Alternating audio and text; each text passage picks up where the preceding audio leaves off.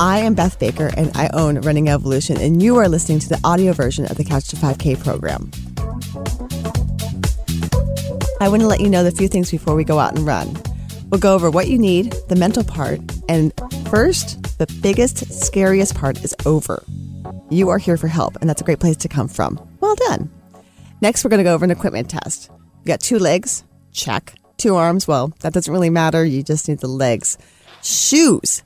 Do you have them? Great. Are they from like 1990 Carter administration? My name is Jimmy Carter, and I'm running for president.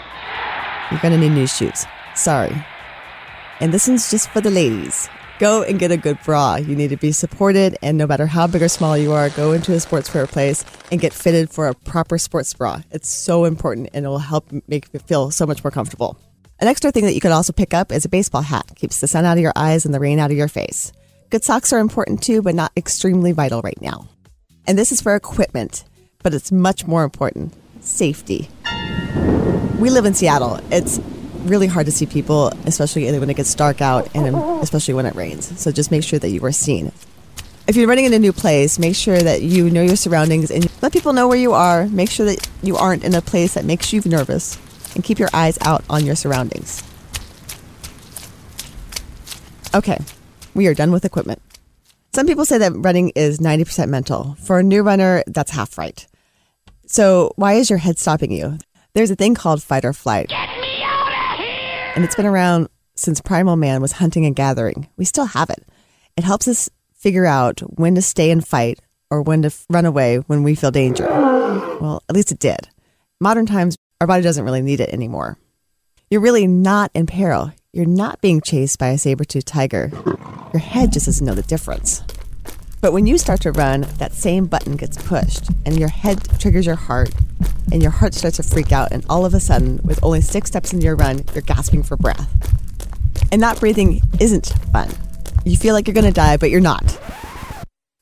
Just do me a favor and look out for buses and cars. They'll take you down with saber tooth tiger precision. Okay, action item. Get up and get your schedule. Go ahead. I'll wait.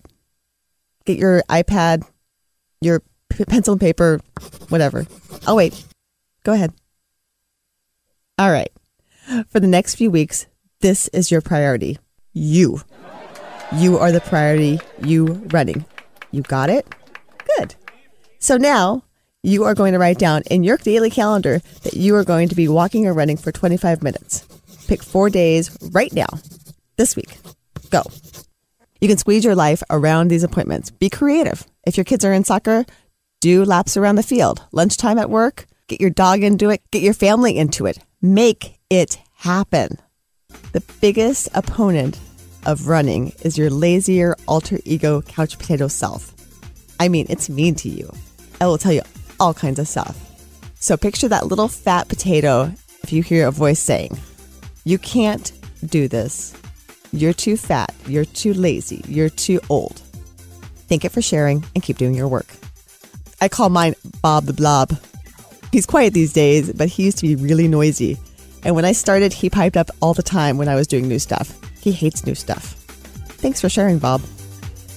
Another question you may have is where to run. Well, anywhere.